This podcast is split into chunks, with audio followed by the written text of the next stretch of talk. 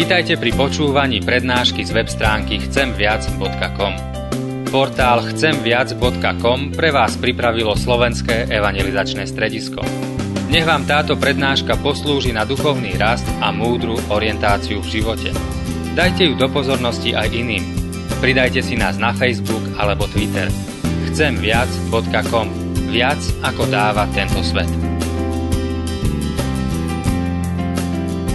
Skloňme sa pred Božou tvárou, bratia a sestry, a spolu so žalmistom takto vyznajme. Moja sila a pieseň je hospodín. On sa mi stal záchranou. Hlas plesania a spásy v stanoch spravodlivých. Pravica hospodinová dokázala silu. Pravica hospodinová je vyvýšená. Neumriem, ale žiť budem a hlásať budem skutky hospodinové. Amen.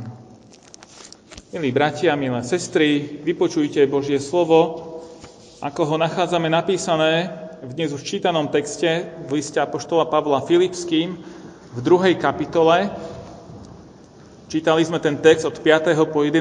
verš a teraz z neho vyberiem len e, niekoľko myšlienok z listu Filipským z druhej kapitoly 5. až 11. verš. Kristus sa ponížil a bol poslušný až do smrti preto ho aj Boh nadmieru povýšil a dal mu meno nad každé meno. Nech Pán Boh požehná tieto svoje slova v našich životoch. Amen.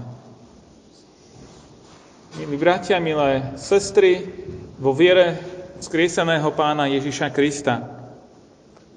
Doba, v ktorej žil pán Ježiš, bola charakterizovaná silnou sociálnou hierarchiou. Táto tvorila základ spoločnosti, a identitu každého človeka určovala jeho pozícia na tom spoločenskom rebríčku. Ak človek klesal v tom rebríčku, to bola tragédia. Naopak, ak stúpal, to bola česť a sláva. V tomto svete pokora nebola považovaná za nejakú cnosť. Naopak, vznešený človek bol pyšný človek a na tých, ktorí boli dole, sa mohol pozerať z vrchu. A ja teraz na vás pozerám z hora však. Predstavte si, že by ste žili vo svete, ktorý bol posadnutý statusom, tým, aké postavenie má človek v spoločnosti. Možno sa ani tak veľmi nemusíme namáhať si takúto spoločnosť predstavovať, pretože aj v dnešnej dobe je toto o nás do veľkej miery ešte stále pravda. Už len keď si zoberieme obyčajné cestovanie vlakom. Neviem, kedy ste naposledy išli, ale iste viete, že aj tam máme prvú a druhú triedu. A rozdiel medzi nimi je. V tej prvej triede sú pohodlnejšie vagóny, väčšie sedadla, kvalitnejšia a širšia obsluha, kdežto v tej druhej triede je to jednoduchšie a skromnejšie. Mimochodom, či sedíte v prvej alebo v druhej triede, tak keď vlak mešká, tak meškáte rovnako bez ohľadu na to, v ktorej triede sedíte však. Aj ľudia spoločnosti sa v dobe, kedy žil pán Ježiš, rozdeľovali na takéto triedy, na tú triedu prvú, tých privilegovaných, a potom na tých ostatných, obyčajných. Do veľkej miery aj dnes sa takto ľudia delia na rôzne triedy. Rozdiel možno medzi tou rímskou spoločnosťou a tou dnešnou je v tom, že v tej dobe sa to nesnažili ani nejak skrývať, ani ospravedlňovať.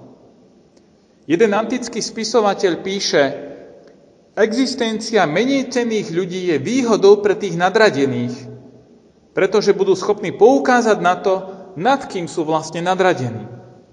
No pochopiteľné, ak by nebolo tých biedných, tak ten e, boháč alebo ten privilegovaný by tá jeho sláva ako si utrpela, nemal by sa s kým porovnávať. Keby sme sa pozreli na ten život v rímskej ríši ešte bližšie, videli by sme tú hierarchiu ešte podrobnejšie.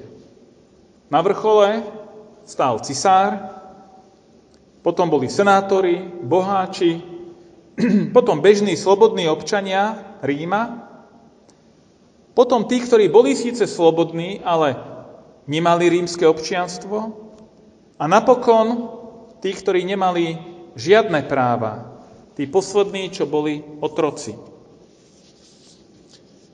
Svoj status dávali v tej dobe ľudia najavo napríklad aj svojim oblečením. Mohli si ho vyzdobiť, ale vždy len podľa tej príslušnosti, ku ktorej triedy patrili. Nemohli používať ozdoby tej vyššej triedy, ak patrili k nižšej triede. Dnes máme možno niečo paralelné v rôznych značkách, že kto si môže dovoliť, tak si kúpi drahšiu značku, luxusnejšiu značku a tí ostatní na to nemajú. Iná vec, ako dávali ľudia najavo svoje postavenie, boli rôzne tituly, ktoré si dávali k svojmu menu. Alebo tiež drahými vecami, ktoré vystavovali na obdiv, aby to druhí ľudia videli, že oni si to môžu dovoliť.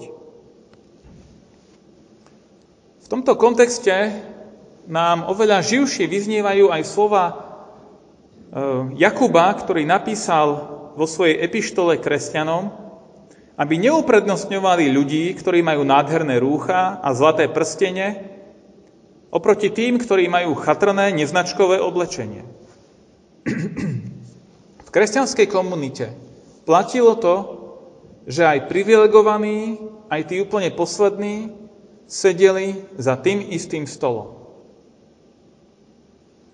Bolo to práve kresťanstvo, ktoré prinieslo myšlienku rovnosti do spoločnosti a že sa táto myšlienka, aj hodnota pokory vôbec, začala považovať za niečo kladné, aj keď samozrejme realita, v ktorej žijeme, je často značne iná, ale už ako hodnotu to vnímame. To nebolo vôbec samozrejme, že v tej dobe tí privilegovaní aj tí biední boli spolu. Jeden zákon z tej doby hovorí priamo, že jeden zákon platí pre úctyhodných, a iný zákon pre ponížených. Zmenilo sa niečo významné odvtedy? Formálne sme si pred zákonom všetci rovní však. Ale zvykneme pridať, že ale niektorí sú si aj tak rovnejší. Ale rozdiel je v tom, že dnes už oficiálne sa teda prezentuje, že sme si rovní. A bola by to hamba, bolo by to niečo nepriateľné povedať nahlas, že si nie sme rovní. Ale v tej dobe sa za to ani nehambili, že ľudia si nie sú rovní. Byť rímským občanom v tej dobe bolo veľmi významné. Napríklad rímsky občan mal to privilégium, že ho nesmeli popraviť ukrižovaním. Preto napríklad Apoštol Pavel nebol ukrižovaný, na rozdiel od Petra, lebo Pavel bol rímsky občan. Tak on mal tú úľavu, že ho stiali. Ukrižovanie bolo vyhradené pre tých najposlednejších a neoficiálne ho nazývali aj ako trest pre otrokov. Aj keď bol Pavel rímsky občan a teda do istej miery mal isté väčšie privilégia ako tí ostatní ľudia, keď písal svoje listy, viete, ako sa predstavoval? Aký titul sebe dával? Napríklad, keď písal priamo do Ríma, do toho hlavného mesta, Nepredstavil sa ako rímsky občan, ale ako otrok Ježiša Krista. Prekladoch Biblie je toto niekedy zjemnené, že sa to prekladá ako služobník. Ale to grecké slovo, ktoré Pavel použil, je to, ktoré sa používalo aj na označenie otroka. Týmto, že sa Pavel takto prezentoval ako otrok Ježiša Krista, doslova ako otrok toho, ktorý zomrel ako otrok na kríži, tak tým vlastne páchal sociálnu samovraždu. Tým sa úplne odpísal, znemožnil v očiach tej spoločnosti, v očiach tých ľudí, ktorí považovali ten rebríček, ten status za niečo veľmi dôležité. A podľa toho hodnotili ľudí. Je to niečo také, ako keby ste si napísali dnes na Facebook, možno vy mladší poznáte, čo to je, že som skrachovanec a očakávali by ste, že niekto vám dá like alebo že vás pozve na rande. Ježiš zomrel na kríži. Spôsob smrti, ktorý bol vyhradený pre otrokov. A Pavel sa k tomuto priznával. Uvedome si, že to nebola zväzť, to nebola nebolo posolstvo, ktoré by urobilo dojem na vtedajších ľudí. To bolo niečo, čo bolo pohoršením, čo bolo úplne zavrhnutia hodné. A naozaj tá cesta, ktorú si vybral pán Ježiš, bola šialená v očiach jeho doby. Ale rovnako divne vyzerá aj dnes. Dnes síce hovoríme o rovnosti a slobode pre každého a určite ľudstvo, som po tej formálnej stránke, urobilo v tomto smere veľký pokrok, ale tento krok, alebo tento pokrok do veľkej miery ovplyvnil práve príklad a život Ježiša Krista. Musíme si však priznať, že aj nás to prirodzene ako si ťahá skôr k tej starej rímskej ceste. Že hodnotíme druhých podľa tých vonkajších vecí, podľa toho spoločenského rebríčka a snažíme sa aj my sami šplhať vyššie a vyššie. A vždy nás poteší, keď máme sa s tým porovnať, kto je na tom biednejšie a to dvíha aj pocit našej dôležitosti. Ale čo napísal Pavel o Kristovi? Kristus sa ponížil a bol poslušný až do smrti. A my sme počuli ten celý text, tú cestu pána Ježiša dole, až úplne na samé dno, k smrti na kríži. Tieto myšlienky, ktoré Pavel zachytil, sú považované za jeden z najstarších textov kresťanských, za taký star, starý hymnus, ktorým kresťania opisovali, čo vykonal pán Ježiš pre naše spasenie. A tá cesta, ktorú si zvolil pán Ježiš, nebola cesta pýchy, cesta povyšovania sa, ale cesta poníženia a pokory. Nie je to cesta nahor, ale cesta nadol. Je to cesta niekoho, a toto je dôležité zdôrazniť, kto mal všetky práva a všetky možnosti byť tam hore. Ako Boh, ako Boží syn, ale sa toho postavenia vzdal. Tých všetkých možností sa vzdal, lebo je iné, keď je niekto biedný a nemá inú možnosť. Toho môžeme ľutovať, ale čo je to za človeka, ktorý má tu možnosť byť hore, vzdá sa toho a ide dole. Pán Ježiš zostúpil po tom spoločenskom rebríčku celkom dole, až do pozície otroka, ktorý zomiera na kríži. Ešte predtým, ako pán Ježiš zomrel, pár hodín predtým, ako ho zatkli, pri poslednej večeri dal učeníkom veľmi názornú lekciu, možno posledný krát vlastne, keď čo urobil. Vstal od stola, opásal sa zásterou, umýval učeníkom nohy. Tie špinavé, zaprášené, bose nohy chlapov po celom dni v teple, ktorí chodia, si zašpinia Nechcem to opisovať a viete si to asi predstaviť, ako také nohy vyzerali. Umývať nohy to bola práca otroka. A tu znova vidíme, že pán Ježiš nebol z tých, ktorí len rozprávajú pekné myšlienky, ale ktorí do bodky aj naplňajú vo svojom živote to, čo hlásajú.